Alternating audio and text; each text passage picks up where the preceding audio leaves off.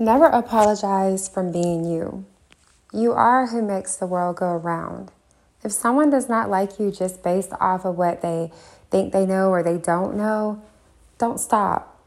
You are who owns your worth, and you have to know this. So let them deal with their own insecurity of why they don't like you. It's not up for you to figure this out. You keep shining like a star and just never stop becoming who you are owning your moment and being who you are, realizing that God wants us all to be different.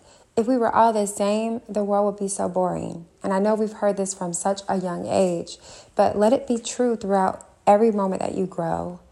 You're a beautiful soul and love yourself no matter what. Have a great day, everyone.